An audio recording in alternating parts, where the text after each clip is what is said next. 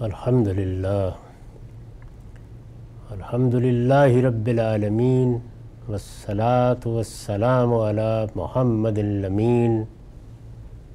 اعوذ باللہ من الشیطان الرجیم، بسم اللہ الرحمن الرحیم. خواتین و حضرات، ہم میزان حصہ اول میں دوسرے باب اخلاقیات کا مطالعہ کر رہے ہیں۔ اس میں جو چیزیں زیر بحث آئیں،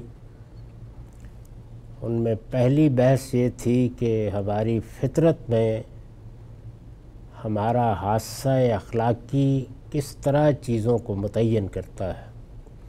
اللہ تعالیٰ نے بنیادی اخلاقیات کیا بیان کیے۔ ہیں ان بنیادی اخلاقیات کی بنیاد پر وہ کیا فضائل و رضائل ہیں جن کی ہمیں تلقین کی گئی ہے، جن کو اپنانے یا جن سے بچنے کے لیے کہا گیا ہے۔ اس کے بعد جمال و کمال کا باب ہے، آخری باب۔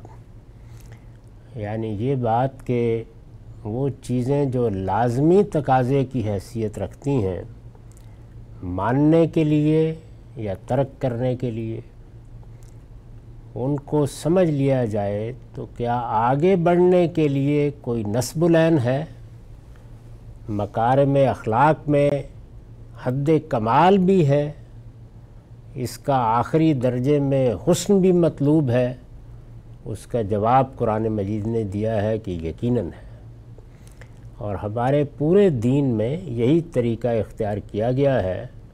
کہ پہلے یہ بتا دیا جاتا ہے کہ وہ کیا چیزیں ہیں جنہیں ہر حال میں اختیار کرنا ہے اور وہ کیا چیزیں ہیں جنہیں ہر حال میں ترک کر دینا چاہیے۔ انہی کو فضائل و رضائل سے یہاں تعبیر کیا گیا ہے۔ اس کے بعد پھر کمالات ہیں یعنی آگے بڑھیں، اس میں دیکھیں کہ پیغمبروں کا، صالحین کا، صدیقین کا، شہداء کا، اسوہ حسنہ کیا ہے۔ وہ کیا چیزیں ہیں کہ جو آخری درجے میں حاصل کرنے کی جدوجہد کرنی چاہیے؟ تو یہ بھی دسی چیزیں ہیں۔ ان میں سے ایک ایک کا ہم نے مطالعہ کیا۔ اب دسویں اور آخری چیز ہے جس کو ہم آج سمجھنے کی پدا کر رہے ہیں۔ اس کا عنوان ہے ذکر کثیر۔ میں نے لکھا ہے دسویں چیز ذکر کثیر ہے۔ یعنی اللہ کو بہت یاد کیا جائے۔ اللہ تعالیٰ کی یاد کے لیے لازمی تقاضا تو وہی ہے جو فرض نماز کی صورت میں عائد کر دیا گیا ہے۔ لیکن اللہ تعالیٰ کو ایسے یاد کیا جائے کہ یہ یاد انسان کی زندگی بن جائے، اس کی روح بن جائے، وہ اس یاد میں جیے۔ جس کو بعض عارفین ذکر دوام سے تعبیر کرتے ہیں۔ یعنی ہر وقت اللہ کی یاد، اللہ کو یاد کیا جائے، اللہ کو یاد رکھا جائے۔ اس کو قرآن مجید نے ذکر کثیر سے تعبیر کیا ہے۔ دسویں چیز ذکر کثیر ہے یعنی اللہ کو بہت زیادہ یاد کیا جائے۔ بندہ مومن کے دل میں جب اپنے پروردگار کا خیال پوری طرح بس جاتا ہے، اپنے پروردگار کا خیال پوری طرح بس جاتا ہے، یہ ظاہر ہے کہ بیسیت ایک انسان کے یہ میرے لیے ممکن نہیں ہے کہ میں اپنے پروردگار کو دیکھ سکوں۔ اپنے پروردگار کے نادیدہ عالم تک رسائی حاصل کر سکوں۔ میرے لیے اس کی مخلوقات کا یہی عالم ہے، جو مشاہدے میں بھی آتا ہے، جو تجربے سے بھی گزرتا ہے۔ تو اس کی بنیاد پر میں ایک غالب گمان تک پہنچ جاتا ہوں کہ اس کا ایک خالق ہونا چاہیے۔ پھر جب اللہ کے پیغمبر مجھے بتا دیتے ہیں کہ وہ خالق فی الواقع ہے، تو یہ خیال، یہ تصور میرے دل و دماغ کا احاطہ کر لیتا ہے۔ ایک تدریجی عمل ہے یعنی یہ ضن غالب سے شروع ہوتا ہے اور ایک باطنی یقین تک پہنچ جاتا ہے ایزان تک پہنچ جاتا ہے۔ اس کو تعبیر کیا ہے میں نے اس طرح سے کہ بندہ مومن کے دل میں جب اپنے پروردگار کا خیال پوری طرح بس جاتا ہے، تو پھر وہ مقررہ اوقات میں کوئی عبادت کر لینے ہی کو کافی نہیں سمجھتا۔ مقررہ اوقات کی عبادت یعنی وہی نماز جو ہم پڑھتے ہیں، یا سال میں ایک مرتبہ روزے رکھ لیتے ہیں، یا زندگی میں کبھی موقع ملے تو حج و عمرہ کے لیے چلے جاتے ہیں، یا سال میں اگر موقع ملے تو قربانی کر لیتے ہیں۔ بندہ مومن کے دل میں جب اپنے پروردگار کا خیال پوری طرح بس جاتا ہے تو پھر وہ مقررہ اوقات میں کوئی عبادت کر لینے ہی کو کافی نہیں سمجھتا۔ یعنی اللہ کے ہاں جواب دہی کا معاملہ تو پورا ہو گیا۔ جب اس نے مقررہ اوقات میں جو نماز لازم کی گئی ہے وہ پڑھ لی، تو اللہ تعالیٰ کی طرف سے اس کو یاد کرنے کے لیے جو طریقہ مقرر کیا گیا ہے اور جو وقت طے کیا گیا ہے، اس کا تقاضا پورا ہو گیا۔ لیکن بندہ مومن جب اپنے پروردگار کی سچی معرفت حاصل کرتا ہے اور اپنا ایک تعلق اس کے ساتھ محسوس کرتا ہے اور پھر انتہائی محبت اور انتہائی خوف کے بین بین زندگی بسر کرتا ہے، تو گویا اس کے پروردگار کا خیال اس کے دل میں بسا رہتا ہے۔ اس میں پھر کیا ہوتا ہے؟ پھر اس کا لازمی نتیجہ یہ ہے کہ وہ مقررہ اوقات تک محدود نہیں رہتا۔ پھر وہ مقررہ اوقات میں کوئی عبادت کر لینے ہی کو کافی نہیں سمجھتا، بلکہ ہمہ وقت اپنے زبان کو خدا کے ذکر سے تر رکھتا ہے۔ یعنی پھر اس کی یہ کوشش ہوتی ہے کہ پروردگار کبھی میری یاد سے محو نہ ہو۔ اٹھتے بیٹھتے میں اس کو یاد کرتا رہوں۔ اس کی میں نے پھر تفصیل کی ہے۔ کہ اللہ تعالیٰ کی نشانیوں میں سے کوئی نشانی دیکھتا ہے تو سبحان اللہ کہتا ہے۔ یعنی اس دنیا میں ہم چاروں طرف نگاہ اٹھاتے ہیں، کبھی سفر کر رہے ہوتے ہیں، کبھی آسمان کو دیکھتے ہیں، کبھی زمین کو دیکھتے ہیں۔ معاف کیجیے۔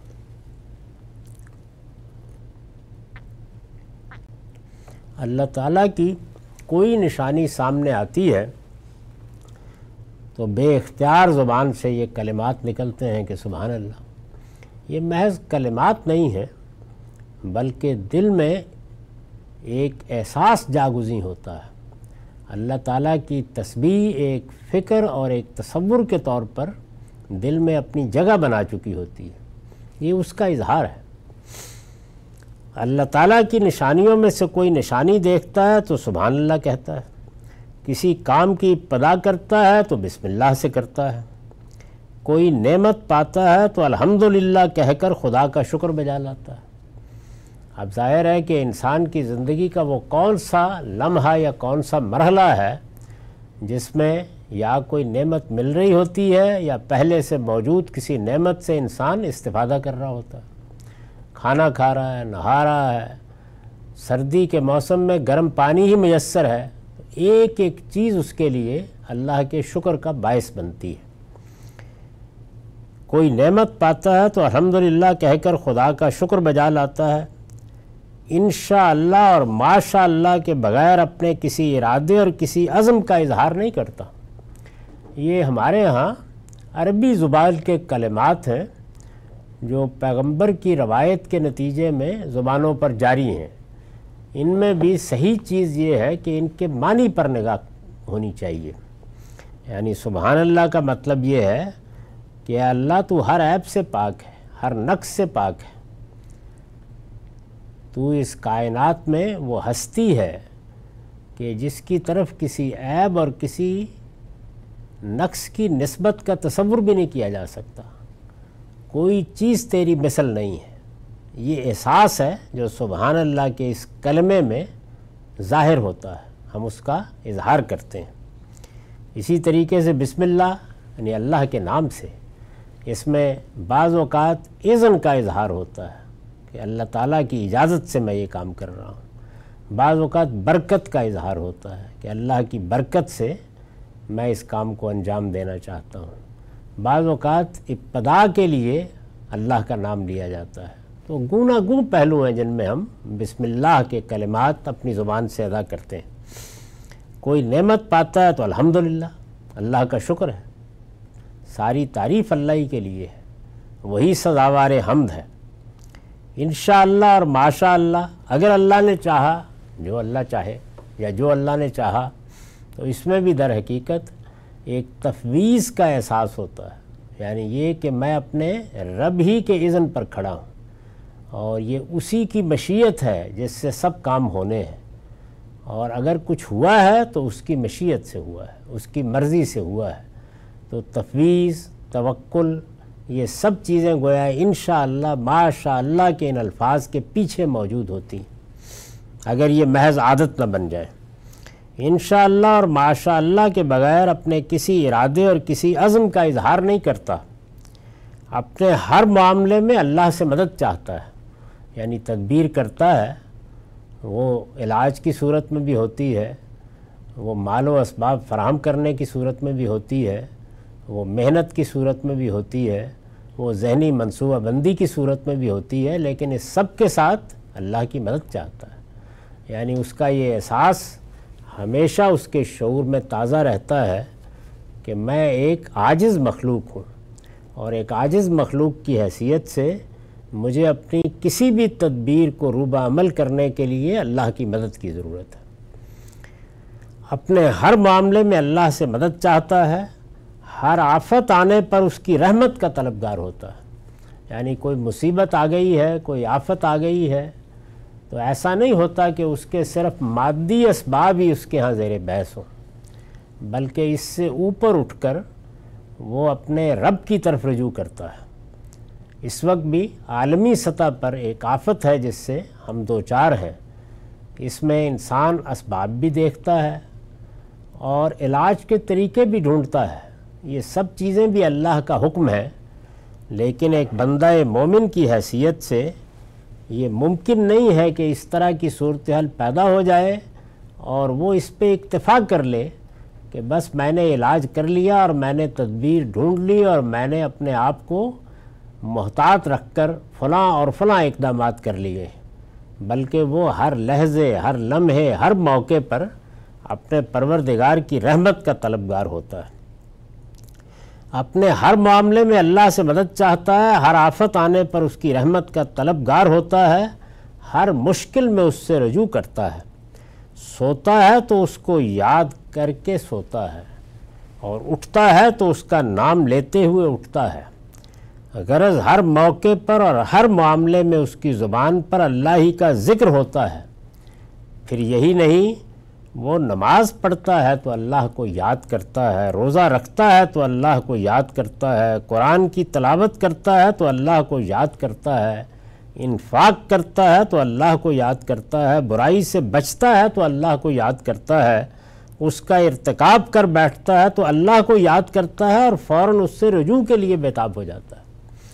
تو یہ وہ ذکر کثیر کی صورت ہے جس کو قرآن مجید نے سورہ احزاب کی اس آیت میں جسے میں نے سر عنوان بنایا ہے، اپنی اس کتاب میں بیان فرمایا ہے۔ ذکر کثیر یعنی صرف یہی مطلوب نہیں ہے کہ ایک بندہ مومن نماز کا وقت آ جائے تو فرض نماز ادا کر لے، بلکہ ہمہ وقت ذکر ذکر تمام ہے جو اس کا آئیڈیل ہونا چاہیے، جس کو سامنے رکھ کر اس کو اپنے اوقات ترتیب دینے چاہیے۔ یہ وہ جمال و کمال ہے کہ جس کو ہدف بنا کے پہنچنا چاہیے۔ تو اس کی یہ میں نے تفصیل کی ہے۔ اس کے بعد میں نے لکھا ہے کہ اس ذکر کی ایک صورت فکر بھی ہے۔ یعنی یہ تو ذکر کا معاملہ تھا۔ یاد آنے، یاد رکھنے سے لے کر زبان سے اس کا اظہار کیسے ہوتا ہے اور کن کن مواقع پر ہوتا ہے اور کن کن صورتوں میں ہوتا ہے، وہ ہم نے تفصیل سے دیکھ لیا۔ اس ذکر کی ایک صورت فکر بھی ہے۔ یعنی یہ بھی ذکر ہی کی ایک صورت ہے۔ اس کے پیچھے انسان کے شعوری احساسات ہونے چاہیے۔ یہ بحث زبان سے کوئی کلمہ یا کلمات ادا کر دینے کا نام نہیں ہے، بلکہ انسان نے کیا سمجھا کس چیز کی معرفت حاصل کی؟ کیا چیز اس کے دل و دماغ میں جاگزیں ہے؟ وہ اپنے رب سے کیا تعلق محسوس کرتا ہے؟ یہ تعلق کس طریقے سے نعمت کو دیکھ کر، آفت کو سامنے پا کر پروردگار کی طرف رجوع کا باعث بنتا ہے، اس کی یاد دہانی کراتا ہے، تو یہ سب کچھ فکر کی سطح پر اندر ہونا چاہیے۔ تو ذکر ہی کی ایک صورت فکر ہے۔ یعنی زبان سے الفاظ تو بعد میں ادا ہوتے ہیں، اس کے پیچھے جو چیز ہے وہ یہ فکر ہے۔ تو پہلے ذکر کو اس کے ظاہر کے لحاظ سے بیان کر دیا یعنی باطن سے وہ ظاہر میں کیسے آتا ہے، کس طرح ہمارے معمولات کا حصہ بن جاتا ہے، کس طرح ہر ہر معاملے میں وہ اللہ کو، اللہ کی یاد کو، ہمارے وجود کا، ہمارے معمولات کا حصہ بنا دیتا ہے۔ تو اب فکر اس ذکر کی ایک صورت فکر بھی ہے۔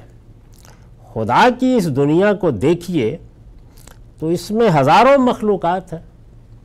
ان کی رنگ رنگی اور بو کلمونی ہے۔ پھر عقل انسانی اور اس کے کرشمے ہے سمندروں کا تلاتم ہے، دریاؤں کی روانی ہے۔ لہ لہاتا سبزہ اور آسمان سے برستا ہوا پانی ہے۔ لیل و نہار کی گردش ہے، رات تل کی گردش ہے۔ ہوا اور بادلوں کے تصرفات ہیں، زمین و آسمان کی خلقت اور ان کی حیرت انگیز ساخت ہے، ان کی نفع رسانی اور فیض بخشی ہے، ان کی مقصدیت اور حکمت ہے۔ پھر انفس و آفاق میں یعنی انسانوں کے باطن میں اور اس کائنات میں۔ پھر انفس و آفاق میں خدا کی وہ نشانیاں ہیں جو ہر آن نئی شان سے نمودار ہوتی ہیں۔ بندہ مومن ان آیات الہی پر یعنی ایک تو وہ آیات ہیں جو قرآن میں اللہ کے کلام کی حیثیت سے نازل ہوئی ہیں۔ یہ آیات الہی ہیں۔ قرآن مجید نے جگہ جگہ ان نشانیوں کو، انفس کی ہوں یا آفاق کی آیاتی سے تعبیر کیا ہے۔ بندہ مومن ان آیات الہی پر غور کرتا ہے تو اس کے دل و دماغ کو یہ خدا کی یاد سے بھر دیتی ہیں۔ چنانچہ وہ پکار اٹھتا ہے کہ پروردگار یہ کارخانہ تو نے ابس نہیں بنایا یعنی یہ کوئی کھیل نہیں ہے۔ پروردگار یہ کارخانہ تو نے ابس نہیں بنایا، تیری شان علم و حکمت کے منافی ہے کہ تو کوئی بے مقصد کام کرے۔ اللہ تعالیٰ کا اگر صحیح تصور ذہن میں ہے اور اس کی معرفت حاصل ہے، تو یہ ہو نہیں سکتا کہ کوئی آدمی یہ خیال کرے کہ اللہ تعالیٰ اور وہ ہستی جو اس کائنات کی خالق ہے، وہ کوئی بے مقصد کام بھی کر ڈالے گی۔ تیری شان علم و حکمت کے منافی ہے کہ تو کوئی بے مقصد کام کرے۔ میں جانتا ہوں یعنی ایک بندہ یہ کہتا ہے، اپنے باطن میں یہ اس کی فکر کا اظہار ہے۔ میں جانتا ہوں کہ اس جہان رنگ و بو کا خاتمہ لازماً ایک روز جزا پر ہوگا۔ یعنی ان نشانیوں سے اللہ کی یاد تازہ ہوتی ہے اس کا استحظار ہوتا ہے اور ایک لازمی نتیجے کے ساتھ اللہ سے ملاقات کا تصور پیدا ہوتا ہے۔ میں جانتا ہوں کہ اس جہان رنگ و بو کا خاتمہ لازماً ایک روز جزا پر ہوگا، جس میں وہ لوگ عذاب اور رسوائی سے دو چار ہوں گے جو تیری اس دنیا کو کسی کھلنڈرے کا کھیل سمجھ کر اس میں زندگی بسر کرتے ہیں۔ یعنی یہ بنیادی بات ہے، دنیا با مقصد ہے، اس کی ایک غائط ہے۔ یہ کوئی کھیل تماشا نہیں ہے، یہ یزداں کی تماشا گاہ نہیں ہے۔ اس میں دیوتا کھیل نہیں کھیل رہے، بلکہ ایک غائط اور مقصد کو سامنے رکھ کر اس کے خالق نے اس کو بنایا ہے۔ یہ احساس پیدا ہوتا ہے۔ میں جانتا ہوں کہ اس جہان رنگ و بو کا خاتمہ لازماً ایک روز جزا پر ہوگا۔ جس میں وہ لوگ عذاب اور رسوائی سے دو چار ہوں گے جو تیری اس دنیا کو کسی کھلنڈرے کا کھیل سمجھ کر اس میں زندگی بسر کرتے ہیں۔ ان کے انجام سے میں تیری پناہ چاہتا ہوں۔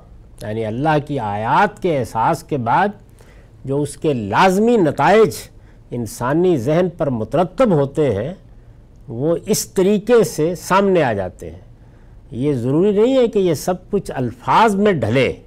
یہ گویا اس فکر کے مدارج ہیں جو انسان اگر صحیح شعور کے ساتھ اپنے رب کو یاد رکھے اور یاد کرے تو لازماً وہ ان سے گزرتا ہے۔ چنانچہ دیکھیے قرآن مجید نے سورہ آل عمران کی ایک سو نوے، ایک سو اکانوے آیات میں اس کو کس خوبصورتی کے ساتھ بیان کیا ہے۔ ارشاد فرمایا ہے انفی خلق السماوات والارض واختلاف اللیل والنہار لآیات لأولی الالباب الذين يذكرون الله قياما وقعودا وعلى جنوبهم ويتفكرون في خلق السماوات والارض. ربنا ما خلقت هذا باطلا سبحانك وقنا عذاب النار. ترجمہ ہے، یہ عقل کے اندھے ہیں، اس لیے پیغمبر پر ایمان کے لیے نشانی مانگتے ہیں۔ یہ اصل میں جہاں یہ آیات آئی ہیں، وہاں گویا مقدر ہے۔ یہ نظم کا تقاضا ہے کہ اس کو اس طرح کھول دیا جائے۔ یہ عقل کے اندھے ہیں، اس لیے پیغمبر پر ایمان کے لیے نشانی مانگتے ہیں۔ ورنہ حقیقت یہ ہے کہ زمین اور آسمانوں کے بنانے میں اور دن اور رات کے باری باری آنے میں ان لوگوں کے لیے بہت سی نشانیاں ہیں جو بصیرت والے ہیں۔ ان کے لیے جو کھڑے اور بیٹھے اور اپنے پہلوؤں پر لیٹے ہوئے ہر حال میں خدا کو یاد کرتے ہیں۔ اور زمین اور آسمانوں کی خلقت میں غور کرتے رہتے ہیں۔ یہ ذکر کو، فکر کو، آیات الہی سے تعلق کو بہت ایجاز کے ساتھ بیان کر دیا ہے۔ ان کی دعا یہ ہوتی ہے کہ پروردگار تو نے یہ سب بے مقصد نہیں بنایا ہے۔ تو اس سے پاک ہے کہ مقصد کے بغیر کوئی کام کرے، سو ہم کو دوزخ کے عذاب سے بچا لے۔ یعنی بات کہاں سے شروع ہونی چاہیے؟ کن مراحل سے گزرنی چاہیے، کن نتائج تک پہنچنی چاہیے، اس کو قرآن مجید نے اپنے خاص اسلوب میں بیان کر دیا۔ ہے اس طرح کی کتنی ہی دعائیں، یہ دعا ہے، اس طرح کی کتنی ہی دعائیں ہیں اور اذکار ہیں، اس طرح کی کتنی ہی دعائیں اور اذکار ہیں جو نبی صلی اللہ علیہ وسلم سے بھی منقول ہیں۔ یعنی یہ قرآن مجید میں اس کی ایک مثال میں نے بیان کی۔ اس کا پس منظر بتایا اور یہ عرض کیا کہ ذکر کثیر جو قرآن مجید نے یہاں جمال و کمال میں ایک آخری چیز کے طور پر سامنے رکھا ہے، اس سے کیا مراد ہے؟ کیا چیز ہے؟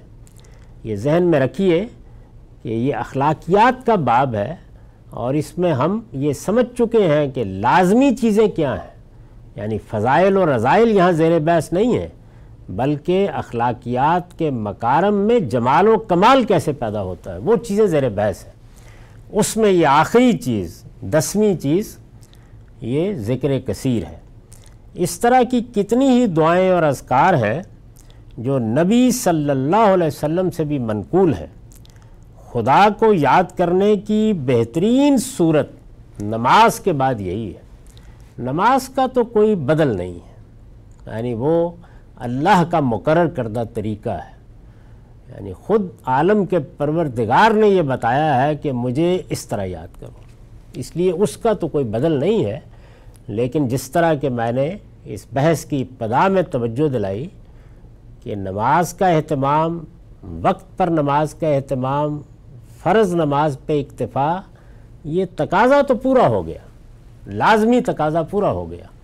لیکن جو چیز جمال و کمال کے حد تک مطلوب ہے، جس کی اللہ تعالیٰ ترغیب دیتے ہیں۔ جس کی طرف صالحین کو بڑھنا چاہیے، وہ یہ جمال و کمال ہے۔ تو اس میں پھر پیغمبر کا اسوہ ہی سب سے بڑی چیز۔ اس لیے کہ پیغمبر کے بارے میں تو آپ یہ نہیں تصور کر سکتے کہ وہ لازمی پر اکتفا کریں گے۔ وہ انہی چیزوں کو اپنا نصب العین بنائیں گے۔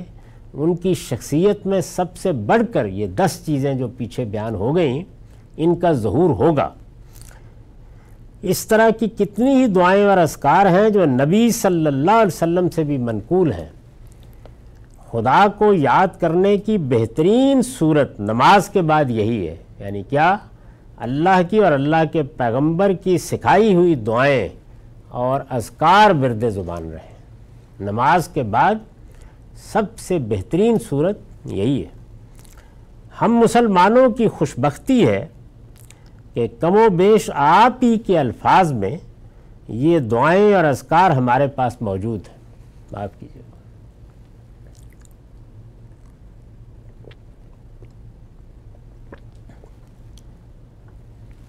اس کتاب میں اصول و مبادی کے زیر عنوان میں بیان کر چکا ہوں۔ کہ رسول اللہ صلی اللہ علیہ وسلم کی جو باتیں لوگوں نے روایت کی ہیں، اس میں روایت بالمانہ کا طریقہ بالعموم اختیار کیا گیا ہے۔ اور یہی ممکن بھی تھا۔ روایت بالمانہ کا مطلب یہ ہے کہ رسول اللہ صلی اللہ علیہ وسلم نے کوئی بات فرمائی، سننے والوں نے سنی یہ کوشش تو ہوتی ہے کہ جو الفاظ سنے ہیں انہی میں آگے بات پہنچا دی جائے، لیکن زیادہ تر آدمی اس کے مطلب اور مدعا کو اپنے الفاظ ہی میں بیان کرتا ہے۔ تو یہ سوال پیدا ہوا کہ کیا لوگ اس بات کے پابند ہیں کہ اگر ان کو الفاظ یاد نہیں رہے یا وہ الفاظ آگے نہیں پہنچا سکتے، تو وہ خاموش ہو جائیں، زبان بند کر لیں۔ تو صحابہ ہی کے زمانے سے یہ بات مان لی گئی کہ مدعا بیان ہو جائے تو بہت کافی ہے۔ چنانچہ ہمارے ہاں جو روایات کا ذخیرہ ہے، رسالت معاب صلی اللہ علیہ وسلم کے زمانے اور آپ کے علم و عمل کا جو تاریخی ریکارڈ روایات کی صورت میں موجود ہے، اس میں زیادہ تر روایت بالمانہ ہے۔ واقعات بیان ہو رہے ہیں، قصے بیان ہو رہے ہیں۔ رسالت معاب صلی اللہ علیہ وسلم کی سیرت و سوانے بیان ہو رہی ہے۔ ایسے ہی دین کے احکام کی شرح وضاحت کے بارے میں کوئی بات ہے تو اس کو ضروری نہیں سمجھا جاتا کہ وہاں الفاظ ہی بیان کیے جائے تاہم، بہت سے راوی ایسے ہیں کہ جو اس کی صحیح کرتے ہیں کہ وہ الفاظ ہی میں بیان کریں۔ یعنی اگرچہ یہ جائز رکھا گیا ہے، ناجائز نہیں ہے یہ کہ روایت بالمعنی کی جائے یا نہ کی جائے، لیکن بہت سے لوگوں نے اس کا التظام کیا ہے۔ جن لوگوں نے روایتیں آگے قبول کی ہیں ان میں بھی بعض کا رجحان یہ رہا کہ روایت بالمعنی کی بجائے باللفظ کو ترجیح دی جائے۔ جیسے کہ امام مالک کی معطا جن لوگوں نے دقت نظر سے پڑھی ہے، وہ جانتے ہیں کہ جب مختلف ترک سے کوئی چیز ان کے سامنے آتی ہے، تو یہ ہو سکتا ہے کہ کوئی ایک طریق صنعت کے لحاظ سے زیادہ واضح ہو، لیکن وہ باللفظ روایت کو ترجیح دیتے ہیں۔ یہی معاملہ بعض دوسرے محدثین کا بھی ہے۔ اس میں باقی چیزوں کی تو بحث کا یہ موقع نہیں ہے۔ دعائیں اور اذکار بالعموم باللفظ منتقل ہوئے۔ اس کی وجہ یہ ہے کہ یہ تو کوئی معنوی تعبیر ہو نہیں سکتی۔ جس طریقے سے آپ کو کوئی اچھا شعر پسند آ جائے، تو آپ اسے باللفظ ہی منتقل کرتے ہیں۔ کوئی اچھا جملہ آپ کو سمجھ میں آ جائے، تو آپ کی کوشش یہ ہوتی ہے کہ اس کو الفاظ میں منتقل کریں تو رسول اللہ صلی اللہ علیہ وسلم نے اگر کوئی جوامع القلم ارشاد فرمائے کسی موقع پر، یا کوئی دعا تلقین فرمائی، یا کوئی ذکر بیان کیا، تو اس میں راوی کی ساری توجہ یہی ہے کہ وہ آپ کے بین ہی الفاظ میں اس کو منتقل کرے، ممکن حد تک۔ اسی وجہ سے میں نے وہاں لکھا ہے اصول و مبادی میں کہ یہ حصہ ہے جو زبان کے استشہاد میں بھی حدیث کے ذخیرے میں بڑی اہمیت کا حامل ہو گیا ہے۔ یعنی اس میں ہم عربی زبان، قریش کی زبان، وہ جس کو عربی فصح کہا جاتا ہے، اس کے نظائر دیکھ سکتے ہیں اس میں۔ تو یہاں جو چیز زیر بحث ہے وہ یہ ہے کہ یہ دعائیں صرف معنوی لحاظ سے ہی غیر معمولی مضامین کی حامل نہیں ہیں، بلکہ ان میں پیغمبر کے الفاظ ہیں زیادہ تر۔ یعنی یہ تو نہیں کہا جا سکتا کہ سو فیصد اطمینان سے قرآن کی طرح کہہ دیا جائے، لیکن بڑی حد تک اس میں یہ اہتمام ہوا ہے کہ رسول اللہ صلی اللہ علیہ وسلم کے الفاظ میں لوگوں نے یہ دعائیں آگے پہنچا دیں۔ ہم مسلمانوں کی خوشبختی ہے کہ کم و بیش آپ ہی کے الفاظ میں یہ دعائیں اور اذکار، بس کم و بیش آپ ہی کے الفاظ میں یہ دعائیں اور اذکار ہمارے پاس موجود ہیں۔ ان کا حسن لطافت اور معنویت زبان و بیان کا معجزہ ہے۔ یہ صرف قرآن ہی نہیں ہے کہ جس کو آپ زبان و بیان کا معجزہ کہہ سکتے ہیں۔ قرآن تو یقیناً ہے، اللہ کا کلام ہے اور کوئی شبہ ہی نہیں ہے کہ وہ فصاحت و بلاغت میں آخری درجے کی چیز ہے، لیکن یہ دعائیں اور اسکار بھی کم نہیں ہیں۔ اسی طرح سے وہ جوامع الکلم جن کا اگر استقصا کیا جائے اور حدیث کی کتابوں میں ان کو نکال کر مرتب کیا جائے، تو آدمی بسا شش کر اٹھتا ہے۔ کیا زبان ہے، کیا انداز ہے؟ خود حضور نے فرمایا کہ میں افسول عرب ہوں۔ ان کا حسن، لطافت اور معنویت زبان و بیان کا معجزہ ہے۔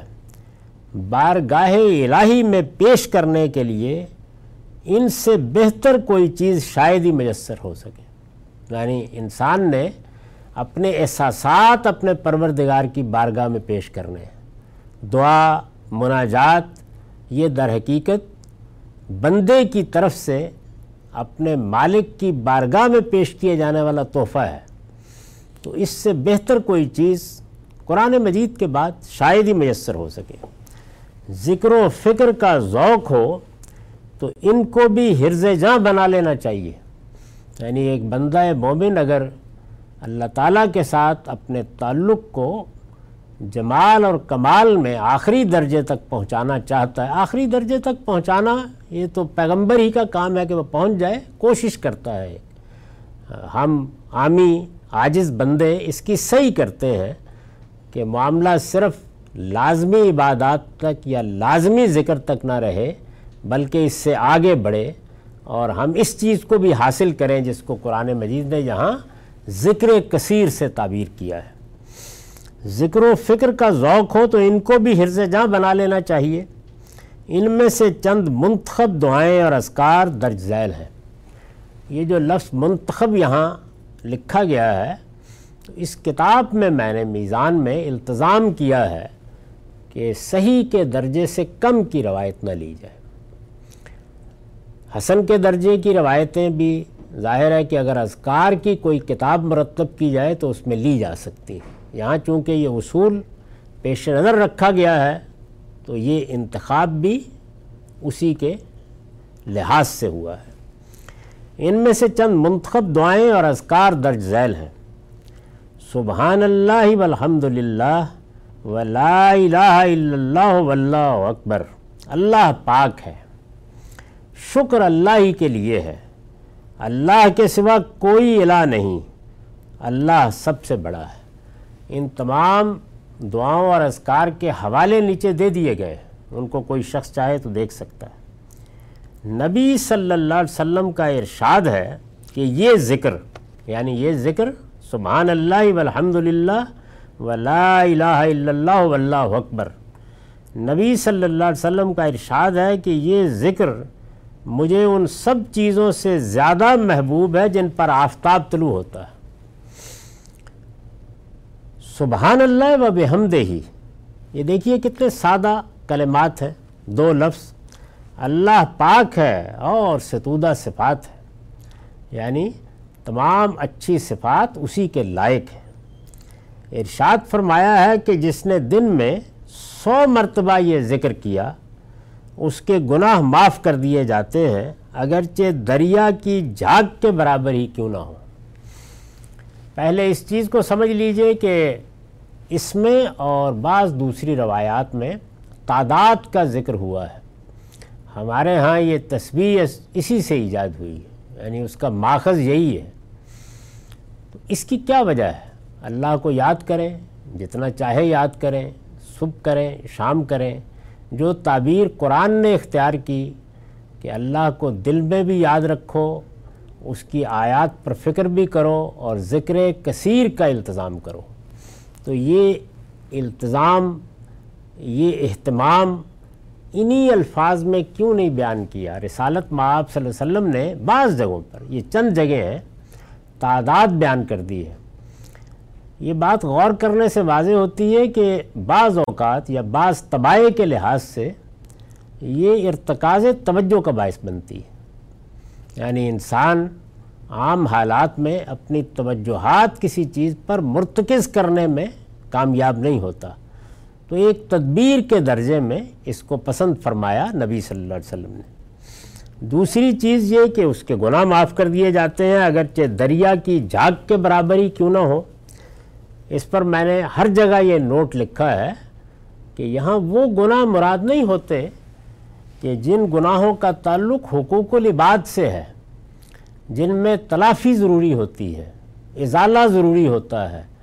یہ ان گناہوں سے متعلق بھی نہیں ہے جن میں کفارہ دینا ضروری ہوتا ہے۔ یعنی وہ گناہ جو اللہ اور بندے کے مابین ہوتے ہیں، بڑی کوتاہیاں ہو جاتی ہیں، کبھی نماز میں ہو گئی، کبھی روزے میں ہو گئی کبھی اللہ سے تعلق میں ہو گئی۔ دسیوں نوعیت کی چیزیں ہوتی رہتی ہیں۔ وہ شکم کے تقاضوں سے بھی ہوتی ہیں، جنس کے تقاضوں سے بھی ہوتی ہیں۔ ایسی سب چیزوں کی معافی ہوتی رہتی ہے اس سے۔ تو جب کبھی بھی یہ چیز آئے کہ فلاں چیز سے یا فلاں عمل سے یا عمرے سے یا حج سے یا رمضان کے روزوں سے یا لیلت القدر میں اٹھ کر عبادت کرنے سے یہ یہ گناہ معاف ہو جاتے ہیں یا سب گناہ معاف ہو جاتے ہیں تو یہ سمجھ لینا چاہیے کہ اس سے وہ گناہ مراد ہے۔ یعنی یہ ایک خصوص ہے جو ہر جگہ اس کلام میں ہے اور یہ ضروری ہے اس لیے کہ قرآن مجید نے یہ بتا دیا ہے کہ اللہ تعالیٰ کے ہاں گناہوں کی معافی کے ضابطے کیا ہیں۔ تو حقوق العباد اس میں اس طرح شامل نہیں ہوتے۔ اس کے بعد ہے سبحان اللہ و بحمدہی سبحان اللہ العظیم۔ اللہ پاک ہے اور ستودہ صفات بھی اللہ پاک ہے، عظمت والا۔ فرمایا ہے کہ یہ دو کلمات ہیں جو زبان پر ہلکے، میزان میں بھاری اور اللہ کو بہت محبوب ہے زبان پر ہلکے ہیں یعنی خفیفتان اللسان ہیں۔ میزان میں بھاری ہے سکیلتان فی المیزان ہے۔ اور اللہ کو بہت محبوب ہے، حبیبتان الرحمن ہے۔ بڑے خوبصورت الفاظ میں حضور نے اس کو بیان کیے فرمایا ہے کہ یہ دو کلمات ہیں جو زبان پر ہلکے، میزان میں بھاری اور اللہ کو بہت محبوب ہیں۔ اس کے بعد، لا الہ الا اللہ، وحدہ لا شریک لہو لہ الملک و لہ الحمد۔ وہ ہوا کل شعین قدیر اللہ کے سوا کوئی الہ نہیں۔ وہ تنہا ہے، اس کا کوئی شریک نہیں۔ بادشاہی اس کی ہے اور ہم بھی اسی کے لیے ہے۔ اور وہ ہر چیز پر قدرت رکھتا ہے۔ فرمایا ہے کہ جو شخص یعنی رسول اللہ علیہ وسلم نے فرمایا ہے۔ فرمایا ہے کہ جو شخص یہ ذکر دن میں سو مرتبہ کرے اس کے لیے دس غلاموں کو آزاد کرنے کے برابر اجر ہے۔ اس کے علاوہ سو نیکیاں اس کے نامہ اعمال میں لکھ دی جاتی ہیں اور سو گناہ معاف کر دیے جاتے ہیں اور شام تک وہ شیطان سے پناہ میں ہوتا ہے۔ اس میں بھی وہی چیز ہے۔ یعنی یہ حقوق و لباد سے متعلق بشارت نہیں ہوتی۔ جن گناہوں کا کفارہ ادا کرنا ہے وہ بھی اس سے پستثنا ہوتے ہیں۔ ان میں جو اللہ تعالیٰ نے اپنی کتاب میں قاعدے مقرر کر دیے ہیں، وہ ہر حال میں قائم رہیں گے۔ کوئی روایت، کوئی جملہ، کوئی بات بھی اللہ تعالیٰ نے جو فریم متعین کر دیا ہوتا ہے، اس سے باہر نہیں جا سکتی۔ اسی لیے میں بار بار توجہ دلاتا ہوں کہ ہمارے ہاں یہ بات بہت غلط رائج ہو گئی کہ قرآن اس کا محتاج ہے کہ اسے کسی دوسری چیز سے سمجھا جائے۔ حدیث اس کی محتاج ہے کہ اسے قرآن کی روشنی میں سمجھا جائے۔ قرآن میزان ہے، فرقان ہے، وہ ہر چیز پر حکومت کرتا ہے۔ اس کے بارے میں یہ کہا گیا ہے کہ وہ اختلافات کا فیصلہ کرنے کے لیے نازل ہوا ہے۔ اس کے نزول کا مقصد یہ ہے کہ لے یقوم الناس بالقسط، لوگ دین کے معاملے میں ٹھیک انصاف کی بات پر آ جائیں اس لیے وہ فیصلہ کرے گا۔ اس کے ذریعے سے حدود متعین ہوں گے۔ ان کے اندر رکھ کر راویوں کی ان روایات کو سمجھا جائے گا، تو اس لیے میں نے یہ توجہ دلا دی کہ اس کو ملحوظ رکھنا چاہیے۔ پھر اگلا ہے، لا حول ولا قوت الا باللہ۔ یہ دیکھیے، یہ وہ کلمات ہیں جو ہم مسلمانوں میں رائج ہو چکے ہیں، لیکن کبھی توجہ نہیں ہوتی کہ کتنے پاکیزہ ہیں۔ کس طرح کی چیزیں ان میں کہی گئی ہیں۔ یہ ہماری عادت بن چکے ہوتے ہیں، تو ان پہ غور کرنا چاہیے۔ لا حول ولا قوت الا باللہ ہمت اور قدرت سب اللہ ہی کی عنایت سے نبی صلی اللہ علیہ وسلم کا ارشاد ہے کہ یہ کلمہ جنت کے خزانوں میں سے ایک خزانہ ہے۔ یہ بات ادنا تعمل سے واضح ہو جاتی ہے۔ یعنی انسان کے اندر جو کبر پیدا ہوتا ہے استقبار کی کیفیات پیدا ہوتی ہیں، یہ حقیقت ہے کہ یہ دو لفظ ہیں لیکن یہ کہ ان کو دور کر دیتے ہیں۔ انسان آجزی کے اس مقام پر آ جاتا ہے جس کو اس سے پیچھے کے مباحث میں میں نے بیان کیا ہے کہ بندگی کی حقیقت وہی ہے۔ وہ توازو، وہ تزلل، وہ اپنے پروردگار کے مقابل میں اپنے آپ کو غلام سمجھنا، ابدیت کے شعور کے ساتھ زندگی بسر کرنا۔ یہی چیز ہے جس کو بیان کیا ہے سورہ زاریات میں کہ وما خلقت الجن والانسا الا لیابدون تو ابدیت ہی کا یہ اظہار ہے جو ان دعاؤں میں، ان اذکار میں ہو رہا ہے، یہ دعائیں اور اذکار ابھی زیر بحث رہیں گے، ہمارا وقت ختم ہو گیا۔ اقول و قولی حاضہ وستغفر اللہ لی ولکم ولسائر المسلمین۔ اب دس منٹ کا وقفہ ہے، اس کے بعد سوالوں کی نشست ہوگی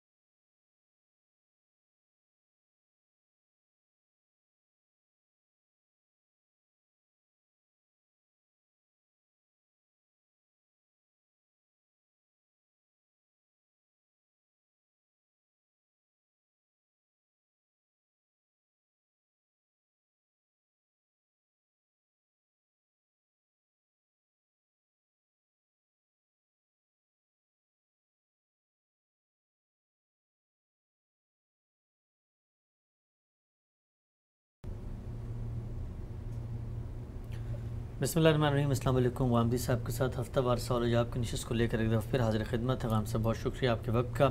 گزشتہ پانچ نشستوں میں بہت تفصیل سے ہم نے سمجھا۔ دینی، تاریخی، سیاسی منظرنامہ کیا ہے؟ مسئلہ فلسطین کا۔ قوموں کے عروج و زوال کی اس داستان میں مسلمان آج کہاں کھڑے ہیں؟ اور وہ کیا لاہ عمل ہے؟ کیا روڈ میپ ہے جس کو اپنا کر ہم ان بڑے کانفلکٹس میں کوئی بہتری کی صورت پیدا کر سکتے ہیں۔ آپ کا نقطہ نظر سامنے آیا، میں چاہوں گا کچھ ضمنی اشکالات، سوالات آپ کے سامنے رکھوں اور وہ جو پورا ایک تصور آپ نے پیش کیا، اسی کی روشنی میں آپ ان کو بھی حل فرمائیے۔ آغاز کرتا ہوں، دینی تصور پہ بڑی تفصیلی بات ہوئی تھی بتائیے گا کہ کیا یہ اسٹیٹمنٹ درست ہے کہ بیت المقدس مسلمانوں کا قبلہ اول ہے؟ اور اگر درست ہے تو پھر قبلہ اول کی حفاظت یا قبلہ اول میں مسلمانوں کی حاکمیت قائم ہو اس کے لیے کیا کوئی دینی رہنمائی دینی پابندی ہمارے اوپر لازم ہے یا نہیں ہے؟ بیت المقدس سب سے پہلے اللہ کے پیغمبروں کی بنائی ہوئی ایک مسجد ہے۔ یعنی یہ کہ فلاں عبادت گاہ کو قبلہ قرار دے دیا گیا ہے یہ تو ایک ثانوی اور ضمنی چیز ہے۔ اچھا۔ اللہ تعالیٰ نے مسجد حرام کو قبلے کے طور پر نہیں بنایا۔ یہ اللہ کی توحید کا مرکز ہے۔ جس کو آپ بیت اللہ کہتے ہیں یا مسجد حرام کہتے ہیں، سیدنا ابراہیم علیہ السلام نے اس کی بنیاد کیا اس لیے رکھی تھی کہ نماز کے لیے ایک قبلہ بنا دیا جائے۔ یہ اللہ کی توحید کا مرکز ہے جو بنایا گیا۔ اس کے ساتھ اس کے مناسک انہیں بتائے گئے۔ حج اور عمرہ کو ایک غیر معمولی عبادت کی حیثیت سے دی گئی۔ ہم جب سفر کرتے ہیں اور مکہ جاتے ہیں لبیک لبیک اللہم لبیک کہتے ہوئے جاتے ہیں تو در حقیقت توحید کے اس مرکز کی طرف رجوع کرتے ہیں۔ وہاں جاتے ہیں وہاں جا کر اپنے آپ کو نظر کے طور پر پیش کرتے ہیں۔ میں نے کئی مرتبہ یہ عرض کیا ہے کہ اللہ تعالیٰ کے ساتھ ہمارے تعلق کی تین بنیادیں ہیں۔ یعنی وہ پرستش کا تعلق ہوگا اطاعت کا تعلق ہوگا اور یا حمیت و حمایت کا اپنے آپ کو نظر کر دینے کا۔ تو نظر کی تمثیل ہے حج و عمرہ جان کی نظر مال کی نظر یہ بہت بڑی عبادت ہے۔ اس عبادت کا مرکز ہے بیت اللہ۔ اب جب اللہ تعالیٰ نے نماز میں اجتماعیت پیدا کرنا چاہی تو کسی چیز کو آپ نشان کے طور پر مقرر کر دیں گے۔ ٹھیک۔ یہی ہوگا نا؟ چنانچہ سورہ یونس میں دیکھیے کہ اللہ تعالیٰ کہتے ہیں کہ جب موسیٰ علیہ السلام نے آ کر بنی اسرائیل کی تربیت شروع کی، ان کو نبوت کے منصب پر فائز کیا گیا، وہ تشریف لائے، انہوں نے ایک طرف فرعون کو دعوت دی، دوسری جانب اپنی قوم کی تعلیم و تربیت کا اہتمام شروع کیا۔ وہ ایک مسلمان قوم تھی، پیغمبروں کی اولاد تھی، سیدنا ابراہیم علیہ السلام کی ضروریت کی ایک شاخ تھی۔ تو جب ان کی تربیت کا کام شروع کیا تو اللہ تعالیٰ نے یہ قبلے کی بحث نہیں چھیڑی اس موقع پر۔ یعنی یہ نہیں کہا کہ اب ان سب کو اس پر پہلے ہی مرحلے میں آمادہ کرو کہ یہ بیت اللہ کی طرف رخ کر کے نماز پڑھیں۔ قرآن مجید کے الفاظ ہیں کہ وجلو بیوتکم قبلہ۔ یعنی تم اپنے ہی گھروں کو قبلہ قرار دے کے نماز پڑھنا شروع کر دو۔ اچھا۔ تو اس وجہ سے جو ہم قبلہ کا لفظ استعمال کرتے ہیں پہلے تو یہ جان لینا چاہیے کہ یہ ایک بڑی ثانوی چیز ہے۔ اصل وہ ہے جس کو میں نے پچھلی نشستوں میں بیان کیا ہے کہ اللہ تعالیٰ کے پیغمبروں نے اللہ کے حکم پر تین جگہ مسجد بنائی ہے۔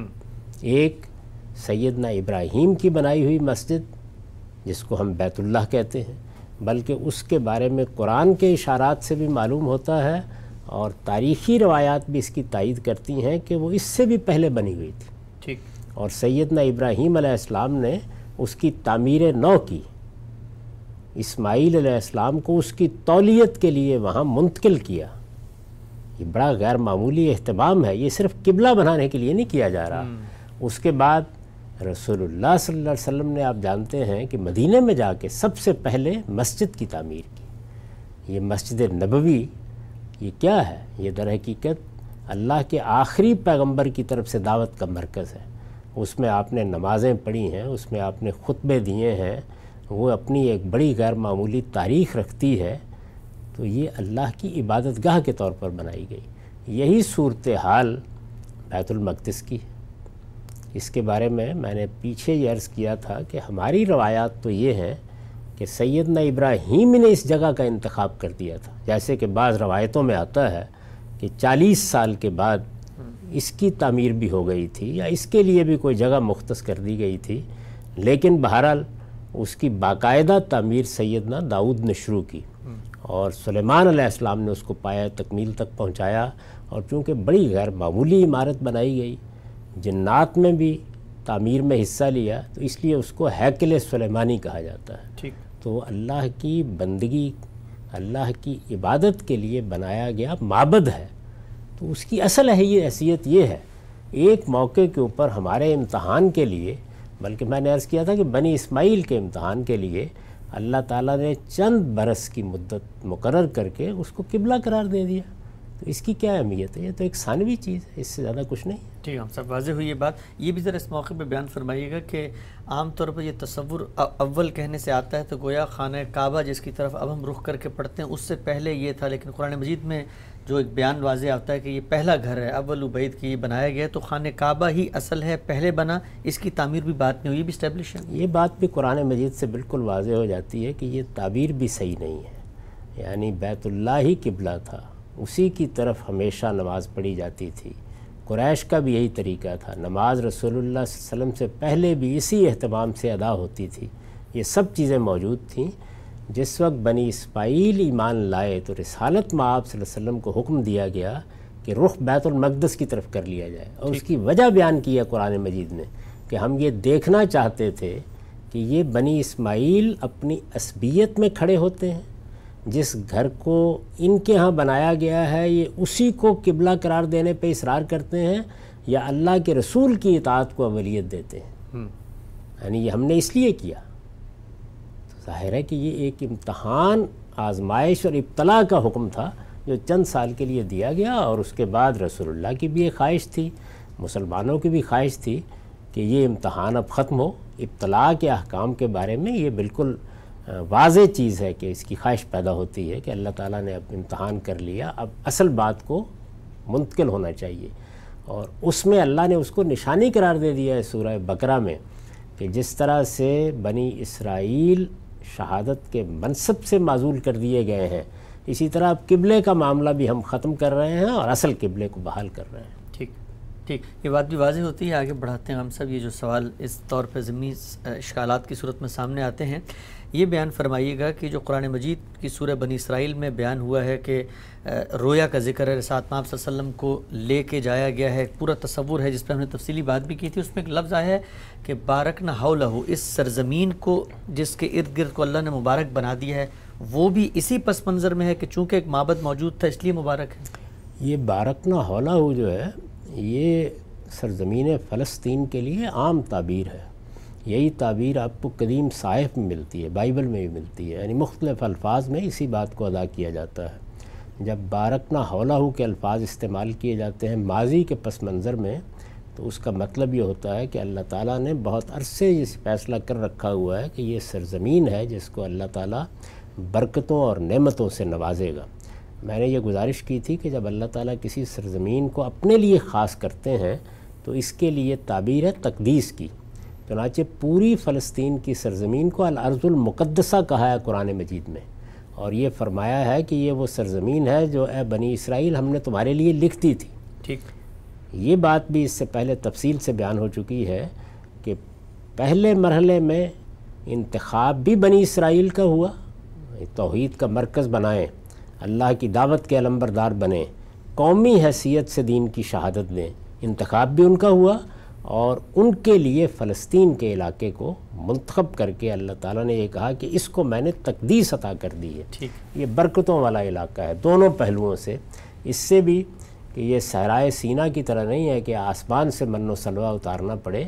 ایک بڑی زرخیز سرزمین ہے۔ برکت کا یہ پہلو بھی ہے۔ اور دوسرا یہ کہ اس میں بہرحال پیغمبر آتے رہے ہیں۔ ایک بڑی اس کی غیر معمولی تاریخ ہے۔ ابراہیم علیہ السلام نے اس کو آباد کیا تھا۔ تو اس لیے یہ وہ سرزمین ہے کہ جس میں اللہ کی بھی بڑی برکتیں ہیں وہ برکتیں جو نظر آتی ہیں وہ بھی ہیں اور جو ہماری آنکھوں سے اوجل ہیں وہ بھی ہیں۔ تو اس تعبیر کو قرآن مجید نے اس لیے اختیار کیا کہ یہاں نام نہیں لیا گیا۔ سبحان اللزی اسراب ابدہی لیلم من المسجد الحرام المسجد الاقصا دور کی مسجد۔ یہ مسجد اقصا کوئی نام نہیں ہے دور کی مسجد تک لے گیا۔ اب اس کا تعارف کیسے ہو کیسے معلوم ہو؟ تو فرمایا کہ الزی بارک نہ ہولا ہو یعنی یہ وہ اصل میں مسجد ہے جس کے گرد و پیش کو۔ تو ماحول اس کا کیا ہے؟ یروشلم کا شہر۔ تو پورے شہری کے بارے میں یہ کہا ہے کہ ہم نے اس کو برکت عطا فرمائی۔ ٹھیک۔ اسی کو بیان کیا نا دوسری جگہ لے تن ذرا ام القرا و من حولہ تو وہاں پر بھی یہی تعبیر ٹھیک۔ تو یہ بتائیے گا ہم سب کہ جب سیدنا عمر وہاں پر گئے ہیں اللہ تعالیٰ نے انعام کیا ہے بنی اسماعیل پہ اور ان کو وہ سرزمین عطا کی ہے اللہ کی مدد نصرت تائید مائیت کے ظہور کے ساتھ فلسطین فتح ہوا تو وہ جو پیغمبروں کی بنائی ہوئی ایک عبادت گاہ معبد موجود تھا اس سے الگ انہوں نے پھر مسجد کیوں تعمیر کی۔ پیغمبروں کی بنائی ہوئی کوئی مسجد کوئی معبد موجود نہیں تھا اس وقت احاطہ موجود تھا۔ اچھا۔ یعنی یہ گویا وہ احاطہ تھا جس میں کبھی یہ ہیکل تعمیر کیا گیا۔ اسی وجہ سے آپ دیکھیے نا کہ تاریخ میں یہ تعبیر ہوتی ہے کہ فرسٹ ٹیمپل سیکنڈ ٹیمپل اور اب جس طرح کے بیان کیا جاتا ہے کہ تھرڈ ٹیمپل وہ تعمیر کرنا چاہتے ہیں تو پہلی مرتبہ اس کی تعمیر ہوئی اور بخت نصر کے زمانے میں اس کو ڈھا دیا گیا۔ ٹھیک۔ اس کا ذکر کیا قرآن مجید نے سورہ بنی اسرائیل میں جو پہلی افتاد آئی۔ اس میں بتایا جاتا ہے کہ پوری کی پوری قوم کو وہاں سے نکال دیا گیا۔ اس کی اینٹ سے اینٹ بجا دی گئی۔ تورات کے اوراق بھی بکھر گئے اور کچھ معلوم نہیں ہوا کہ وہ کہاں گئی۔ یہ ایک بڑی ہی ان کی مقدس جگہ تھی۔ اس میں تو آپ جانتے ہیں کہ قدس الاقداس کے بارے میں یہ کہا جاتا ہے کہ اس میں کوئی شخص پاؤں بھی نہیں رکھ سکتا۔ اب بھی جو احاطہ ہے اس میں یہود داخل نہیں ہوتے۔ اور نہ داخل ہونے کی وجہ یہی ہے کہ وہ کہتے ہیں کہ متعین نہیں رہا کہ قدس الاقداس کہاں تھا۔ تو اس وجہ سے ہمیں اندیشہ ہوتا ہے کہ کہیں وہاں پاؤں نہ پڑ جائے۔ وہ اس میں داخل بھی نہیں ہوتے۔ تو یہ اللہ تعالیٰ کی طرف سے گویا ایک منتخب جگہ ہے۔ اس احاطے کو اللہ نے مسجد اقسا کہا ہے۔ مسجد کسی عمارت کا نام نہیں ہے اللہ کی طرف سے جگہ کا انتخاب ہوگا۔ ٹھیک۔ عمارت تو رسول اللہ نے بنائی آپ نے اس پوری عمارت کی جگہ ایک دوسری عمارت بنا دی کل تیسری بنا دیں۔ فرض کر لیجیے کہ اس وقت بیت اللہ کی عمارت ہے تو یہ معلوم ہے کہ عبداللہ بن زبیر نے ساری ڈھا دی تھی اور دوبارہ بنائی۔ آج بھی ہم یہ کر سکتے ہیں۔ تو عمارت تو ہم بناتے ہیں لیکن جگہ کا انتخاب اللہ تعالیٰ کا کیا ہوا ہے تو یہ کئی ایکڑ پر پھیلا ہوا رقبہ ہے۔ یہ سارا رقبہ ہے جس کو مسجد اقسا کہا گیا۔ عمارت وہاں کوئی نہیں تھی۔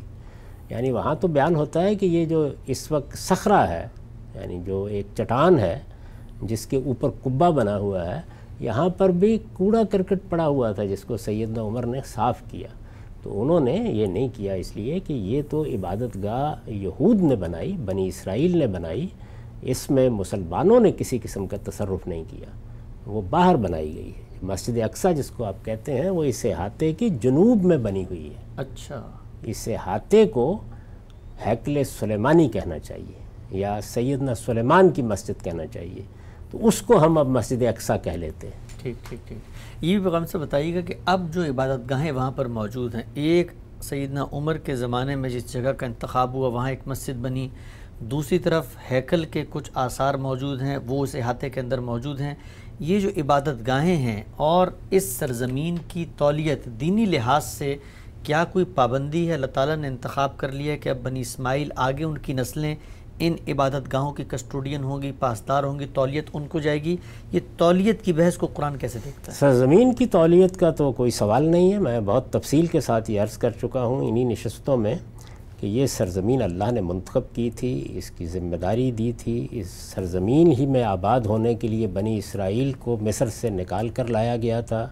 ان کا انتخاب کیا گیا تھا۔ اور اللہ تعالیٰ کہتے ہیں کہ ولد اخترنا ہم اللہ علم اللہ عالمین اللہ تعالیٰ نے ان کی فضیلت اسی پہلو سے بیان کی ہے کہ وہ شہادت کے منصب پر فائز کیے گئے۔ ان کے لیے یہ زمین خاص کی گئی تھی۔ ٹھیک۔ تو ان کو ظاہر ہے اس سرزمین میں بادشاہی عطا کی اللہ تعالیٰ نے۔ ایک طویل عرصے تک وہ یہاں رہے اور اپنی ذمہ داریوں کو انجام دیتے رہے۔ سیدنا مسیح کی طرف سے اتمام حجت کے بعد یہ معاملہ ختم کر دیا گیا۔ ان کے بارے میں اعلان ہو گیا کہ اب یہ قیامت تک مسیح علیہ السلام کی اتباع کا دعویٰ کرنے والوں کے زیر دست ہو کر رہیں گے۔ بالادستی رہے گی۔ جائل الزین طبع کا فوق الزین کفر الہ یوم القیامہ۔ یہ فیصلہ سنا دیا گیا۔ اس لیے یہ تولیت سرزمین یہ سب معاملات تو قصہ ماضی ہوئے۔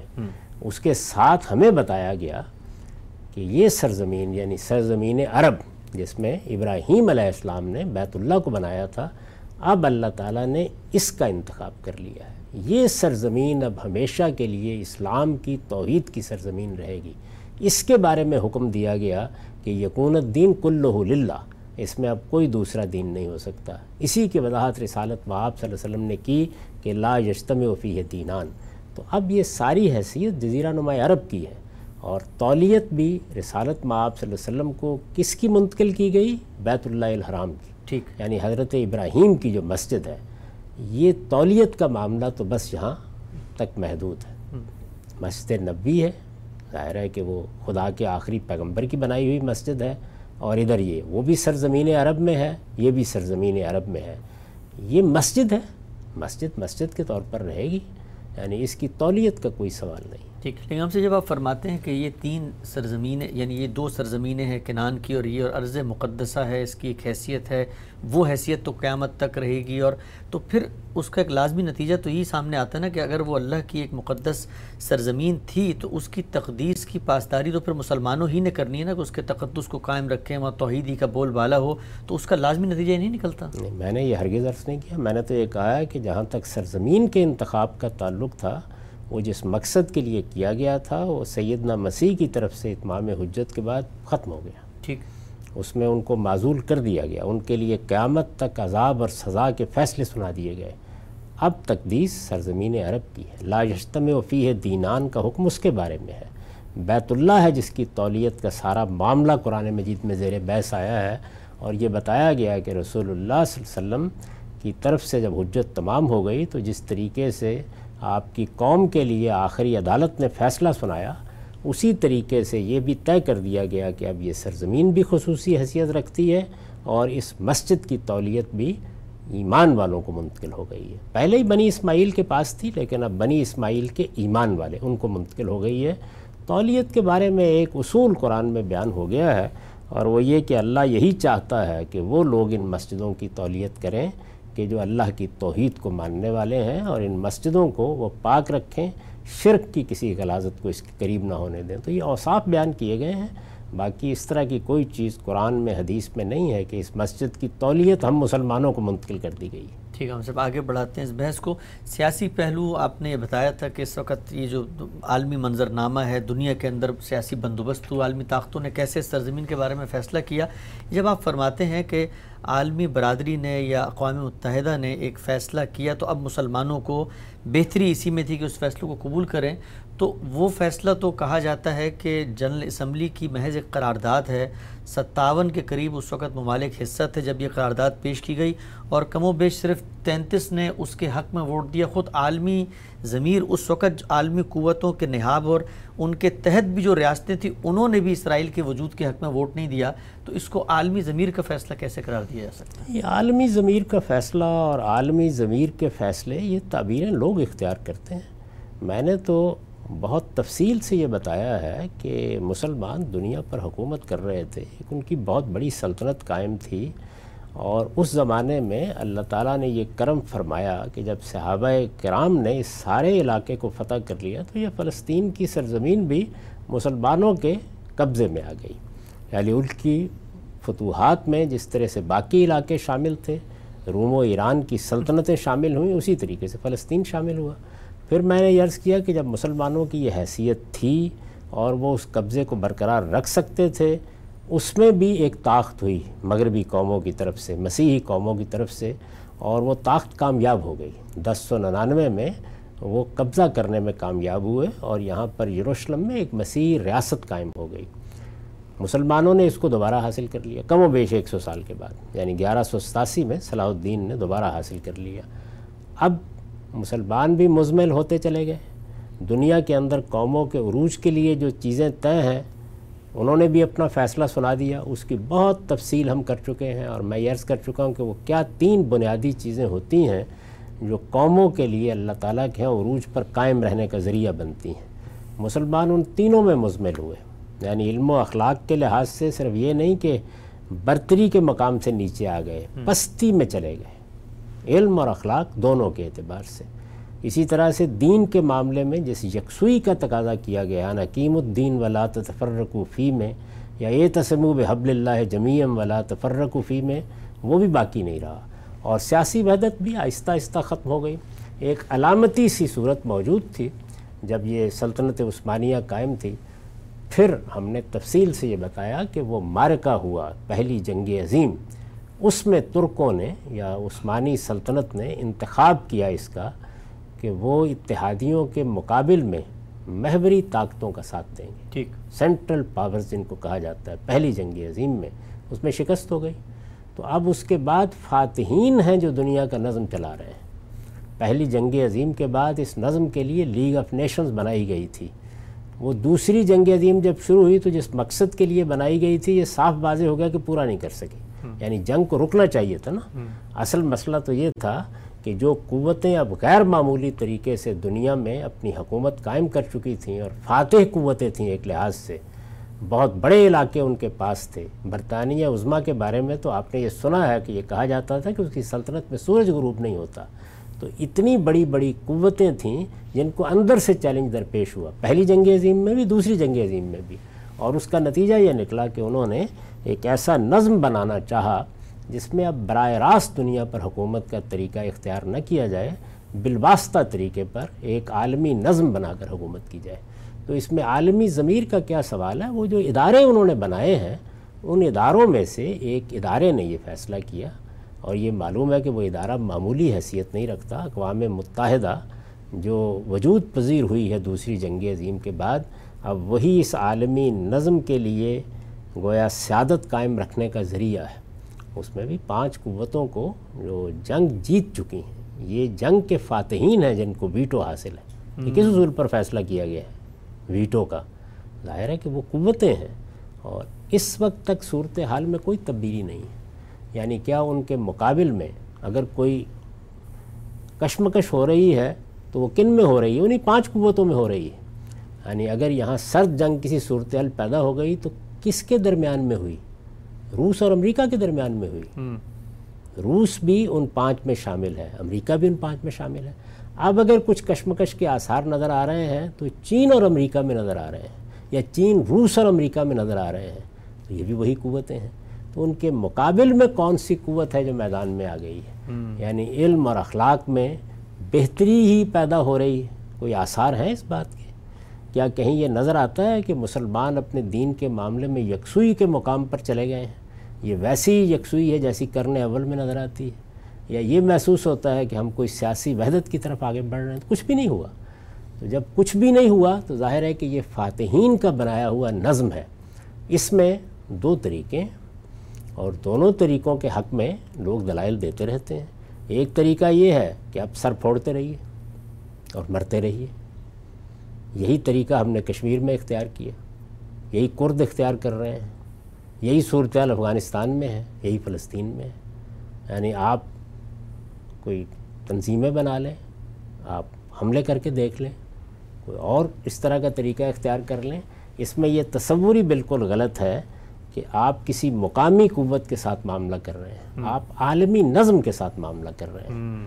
اور انہوں نے جو فیصلے کر دیے ہیں وہ فیصلے کرنے کے طریقے وہی ہیں۔ کہیں کوئی قرارداد ہوگی، اس کی بنیاد پر فیصلہ ہو جائے گا، کہیں سلامتی کونسل فیصلہ کر لے گی۔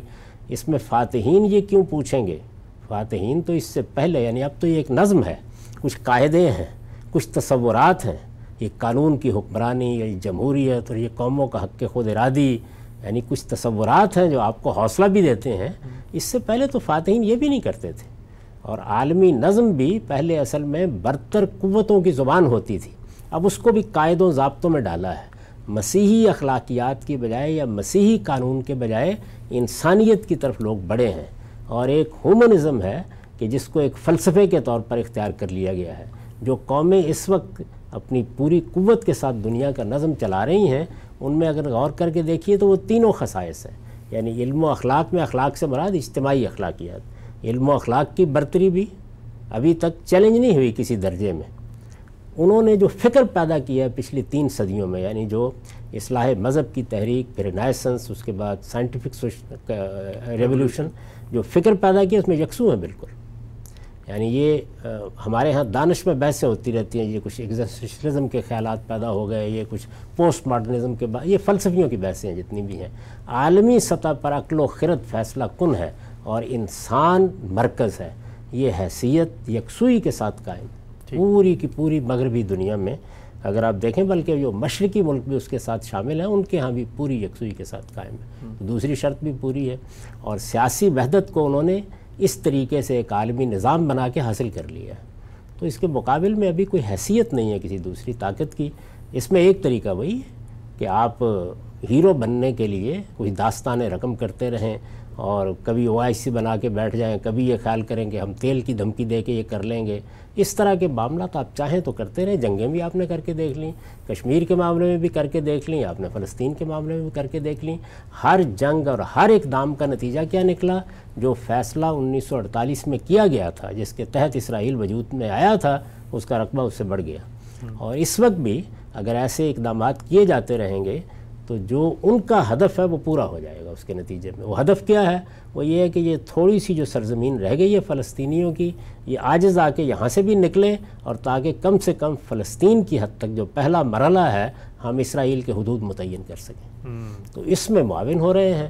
اس میں کچھ سچے خیر خواہ یہ توجہ دلا رہے ہیں کہ یہ طریقہ کامیاب نہیں ہوگا۔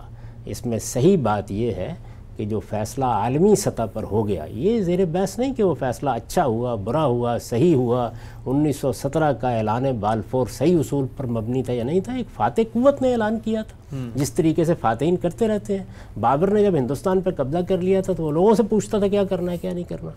تو یہ فیصلہ ہے اس فیصلے کی طرف میں نے توجہ دلائی تھی کہ وہ ہو گیا۔ اس کو مان کر اب آپ نے کیا کرنا ہے؟ ہر قیمت پر امن خریدنا ہے۔ اور ان چیزوں کو ہدف بنانا ہے، ان تینوں چیزوں کو جو میں نے عرض کی ہیں، جس دن آپ ان کو حاصل کرنے میں کامیاب ہو جائیں گے، صلیبی جنگوں کے بعد جب مغربی قومیں ان کو حاصل کرنے میں کامیاب ہو گئیں، تو تاریخ نے اپنا ورق پلٹ دیا، آپ ہو جائیں گے تو آپ کے لیے پلٹ دے گی۔ اس سے پہلے اگر اس کو حاصل کرنے کی کوشش کریں گے، تو صرف شکست کی داستانیں لکھیں گے۔ وہ سراج الدولہ لکھے، وہ ٹی پی سلطان لکھے، وہ انور امام شامل لکھے، وہ مہدی سوڈانی لکھے، وہ ملا عمر لکھے۔ جتنی چاہیں لکھتے چلے جائیے، حاصل کچھ بھی نہیں ہوگا۔ ٹھیک ہے، ہم سب بہت ہی تفصیل سے آپ نے بتایا، حقیقت پسندی اور مسلمان۔ اس وقت دنیا میں تاریخ کے اس عمل کے نتیجے میں کس موڑ پہ کھڑے ہوئے؟ میں ایک اور نقطہ آپ سے چاہتا ہوں، اس کی وضاحت کریں۔ یہ جب فلسطین میں کوئی کشمکش ہوتی ہے، ہمیں ہمارے سامنے فوٹیجز آتی ہیں، فوٹوز، چھوٹے بچے پتھر مار رہے ہیں، معذور لوگ ہیں، وہ بھی لڑ رہے ہیں۔ ایک جذبہ ابھارا جاتا ہے مذہبی رہنماؤں کی جانب سے کہ یہ جو ہمت فتوت اور جو ان کے اندر دلیری اور بہادری اس قوم میں ہے کہ ابھی تک رجسٹ کر رہی ہے، ارد گرد کے ممالک بھی اگر مل جائیں اور مسلمانوں حکمران اپنی عیاشیوں سے نکل کے اس عرض مقدسہ کے دفاع کو اپنا ہدف بنا لیں، تو ایک ملک ہے اسرائیل، وہ کیا کر سکے گا؟ اس جذبے اور اس ریشنیل کو توڑنے کے لیے کیا کیا جا سکتا ہے؟ یہ جن کے بارے میں آپ خیال کر رہے ہیں کہ یہ سب ایک ہو جائیں یہ علامتی طور پر ہی صحیح ایک ہی جھنڈے تلے جمع تھے نا سلطنت عثمانیہ میں۔ پھر کیا کر لیا تھا؟ میرے بھائی میں نے توجہ دلائی ہے کہ پہلی جنگ عظیم کی شکست ہے جس نے تاریخ کے یہ اوراق آپ کے سامنے کھول دیے۔ مسلمان اپنی سیاسی وحدت کی آخری علامت کے تحت یہ جنگ لڑ کے دیکھ چکے ہیں اور اس کے بعد یہ گرد و پیش کے ممالک یہ بھی تین مرتبہ حملہ آور ہو چکے ہیں۔ اسرائیل پہ۔ آپ نے دیکھا اس کا نتیجہ کیا نکلا ہے؟ اڑتالیس میں کیا ہوا؟ اس کے بعد جنگ رمضان میں کیا ہوا؟ یعنی ہر حملے کا نتیجہ یہ نکلا کہ اسرائیل کے حدود بڑھتے چلے گئے۔ اور میں پھر عرض کر رہا ہوں کہ اگر ایک آدھ اس طرح کا اقدام اور ہو گیا بڑے پیمانے کے اوپر تو یہ جتنے اس وقت فلسطینی وہاں موجود ہیں وہ ان کو بھی دھکیلیں گے اسی طرح جیسے کہ اس وقت لاکھوں لوگ کیمپوں میں بھیج دیے گئے تھے کبھی آج تک واپس نہیں آ سکے۔ تو بس مسئلہ ختم ہو جائے گا۔ یعنی یہ جو بستیاں آباد کی جاتی ہیں آگے کچھ طاقت کی جاتی ہے اس کے لیے کافی اہتمام کرنا پڑتا ہے۔ دنیا میں ایک نظم قائم ہے نا۔ یعنی کوئی بات آپ کو کہنی پڑتی ہے کوئی ہیلا کرنا پڑتا ہے تو حملہ کیجیے۔ وہ کہیں گے الحمدللہ۔ یعنی اس کے بعد آسان ہو گئی یہ منزل۔ آسان ہو گئی۔ اس لیے کہ آپ اس پوزیشن میں نہیں ہیں کہ فتح حاصل کر سکیں۔ ٹھیک۔ میں نے عرض کر دیا ہے کہ یہ فتح حاصل ہونی تھی تو اس وقت ہو جاتی۔ سلطنت عثمانیہ اس وقت آپ کمزور کہہ لیجیے، مزمل کہہ لیجیے، متحد تھی۔ اپنی ایک پوری قوت کے ساتھ موجود تھی۔ فیصلہ کیا تھا اس نے۔ یورپ تک میں اس کے مقبوضات اس وقت موجود تھے۔ تو کوئی قوم جب یہ فیصلہ کرتی ہے تو اس کے پیچھے اس کی طاقت اس کے مقبوضات اس کے وسائل اس کے اسباب اس کا علم اس کی حیثیت سب کچھ ہوتا ہے۔ جو آپ کے پاس تھا وہ آپ نے داؤ پر لگا دیا۔ تو اس وقت کون سی نئی تبدیلی آئی ہے؟ یعنی مسلمانوں نے نئی ایجادات کر ڈالی ہیں سائنسی دنیا میں ایک انقلاب برپا کر دیا ہے۔ مغرب اب مرہون منت ہو گیا آپ کا کہ آپ کی طرف دیکھے۔ ہم تو اس وقت مغرب کی بنائی ہوئی دنیا میں جیتے ہیں اور بیٹھے ہوئے اس کو میں نے بیان کیا تھا بہت درد بندی کے ساتھ۔ کہ در حقیقت ہم فاتح تھے اب آپ اس کے خواب دیکھتے رہیے لیکن ہم مفتو ہو چکے ہوئے ہیں۔ اور مفتوحین کے لیے فاتحین نے اور یہ فتح پہلے فتوحات کسی ایک علاقے میں ہوتی تھیں ایک خاص خطے میں ہوتی تھیں۔ یہ انگریزوں نے قبضہ کر لیا یہاں پر۔ بابر کی حکومت قائم ہو گئی خوارزم شاہی نظم قائم ہو عالمی سطح پر یہ نظم قائم ہوا ہے۔ اور فتح بھی عالمی سطح پر ہوئی ہے اسی لیے عالمگیر جنگیں کہا جاتا ہے ان کو۔ تو ایک عالمی سطح کی فتح آپ مقامی لڑائیوں سے الٹ دیں گے تبدیل کر دیں گے کوئی امکان نہیں ہے۔ میں آپ سے عرض کروں کہ وہ شخص جو ابھی چند ہفتے پہلے یا مہینہ دو مہینے پہلے رخصت ہوا ہے اور پوری قوم کی ملامت سہ کر رخصت ہوا ہے وہ غیر معمولی درد مندی اور خیر خائی کے ساتھ اپنی پوری زندگی یہی کہتا رہا۔ میرا اشارہ مولانا وحید الدین صاحب کی طرف ہے۔ یہ ان کا بہت غیر معمولی کنٹریبیوشن تھا۔ یہ ٹھیک ہے ڈاکٹر وارث مظہری نے غلط نہیں لکھا کہ ملت اسلامیہ نے اس شخص کو مسترد کر دیا۔ لیکن سچا خیر خواہ وہی تھا اور یہ بتانے کی کوشش کر رہا تھا کہ اس وقت دنیا کی نہیں، امن مسلمانوں کی ضرورت ہے۔ یہ امن کا وقفہ ہمیں چاہیے۔ اس لیے تشدد، جنگ، اس میں جذبات کا اظہار، اس کا کوئی فائدہ نہیں ہوگا۔ پوری قوت انہی تین اہداف کو حاصل کرنے پر لگا دیجیے۔ اگر آپ ان کو حاصل کر لیتے ہیں تو اس سے پہلے بھی تاریخ اپنے اوراق لٹتی رہی ہے۔ تلکل ایام نداول ہو بین الناس اللہ تعالیٰ ہو سکتا ہے آپ کے حق میں فیصلہ کر دیں ٹھیک ہے سر عملی نوعیت کا سوال۔ اڑتالیس کے فیصلے کی آپ بات کرتے ہیں کہ جس وقت اقوام متحدہ نے ایک نزاع کا فیصلہ کیا متعین کر دی حدود اور فلسطین کی اور وہ جو شہر ہے اس کو ایک جس کو کہتے ہیں اجتماعی شہر کی حیثیت دی یعنی انٹرنیشنل رجیم کا فیصلہ کیا گیا۔ یہ گویا بین الاقوامی برادری کے اہتمام میں شہر رہے گا۔ بہترین فیصلہ تھا۔ ان موجودہ حالات میں ہمارے لیے اس سے بہتر کوئی فیصلہ ہو نہیں سکتا تھا۔ یعنی یہ تو خواب ہے نا ایک کیسا ہوتا ہی نا۔ نہ برطانیہ عظمہ کو فتح ہوتی نہ انیس سو سترہ میں وہ یہود سے جو مدد ان کو پہلی جنگ عظیم میں حاصل ہوئی تھی اس کے نتیجے کے طور پر ان کے قومی وطن کا وعدہ کرتے نہ اپنی قوت سے کام لے کر وہ موقع فراہم کرتے کہ وہاں پر یہود آئیں دنیا بھر سے آئیں آ کر بستیاں بسائیں۔ یہ خواب تو دیکھا جا سکتا ہے نا۔ لیکن یہ ہو گیا نا۔ یعنی فاتحین نے یہ معاملہ کر ڈالا۔ اب اس کے بعد جو کچھ وہ آپ کو دے رہے تھے، ذرا ایک نظر ڈال کے دیکھ لیجیے کہ وہ کیا تھا۔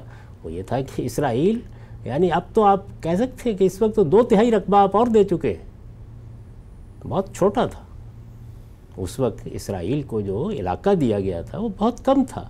اور فلسطین میں یہ شہر یروشلم، جس میں ظاہر ہے کہ مسیحی بھی کچھ دلچسپی رکھتے ہیں، ہم مسلمانوں کی بھی اس لحاظ سے دلچسپی ہے۔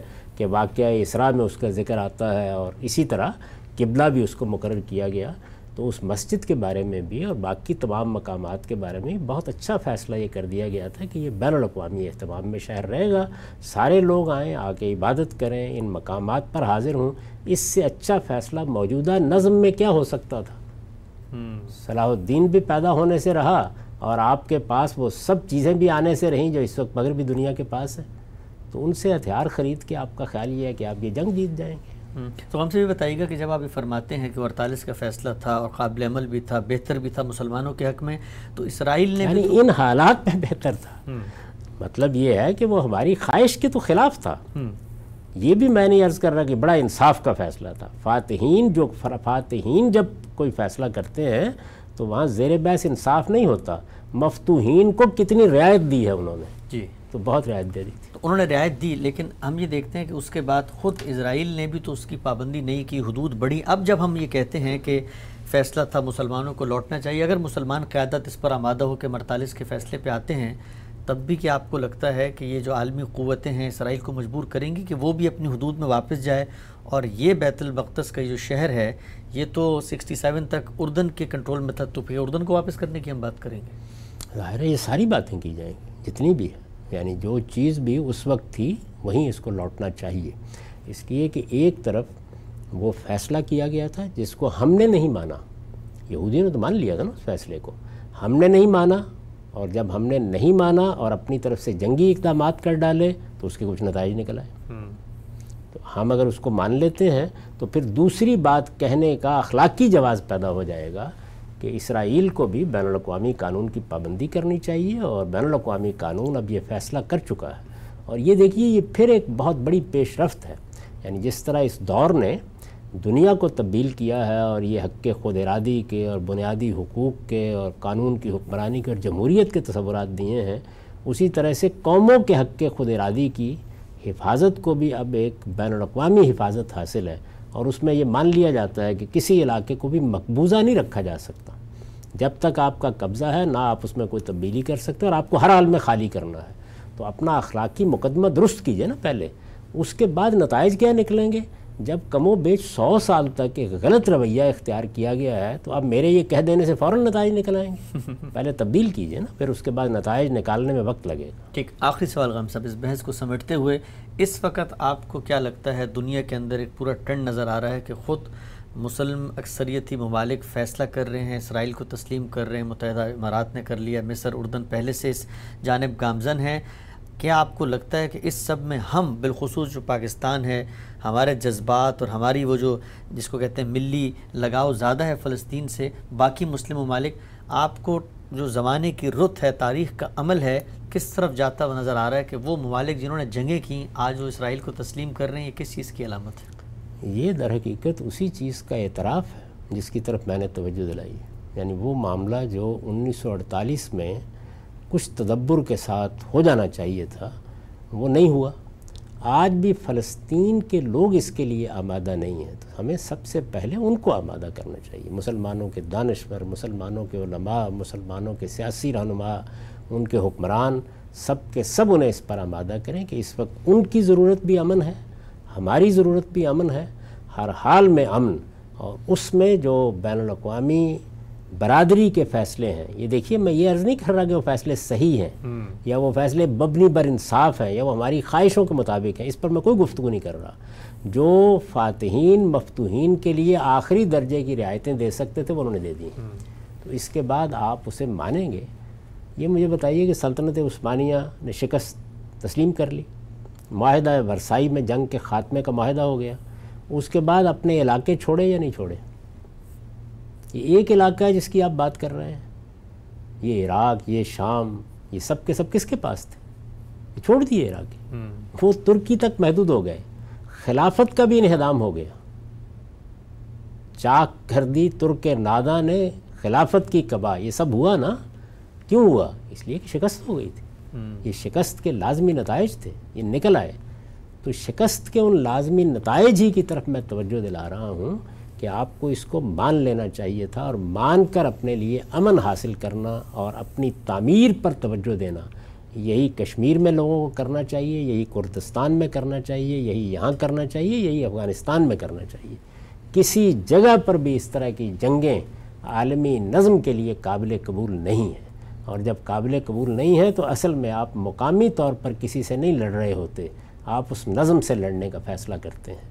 اس کے لیے آپ کو کیا ہونا چاہیے؟ میرا نہیں خیال کہ اس پر مجھے کوئی تقریر کرنے کی ضرورت ہے۔ ہم سب بہت ہی تفصیل سے چھ نشستوں کے اندر ہم نے آپ سے جانا اور میں اعتراف کروں گا، بڑی دردمندی سے آپ نے مسلمانوں کی طرف کھڑے ہو کے ان کا دکھ، احساس، درد محسوس کرتے ہوئے ساری تجاویز کی، ماضی کی روایت سے بھی روشناس کرایا، مذہبی مقدمات، تاریخی سیاسی پس منظر، یہ جو بندوبست ہوا ہے اس وقت دنیا میں اور جو منظرنامہ ہے اس میں ہم کہاں کھڑے ہیں، وقت ہمارا یہاں پر ختم ہوتا ہے انشاءاللہ۔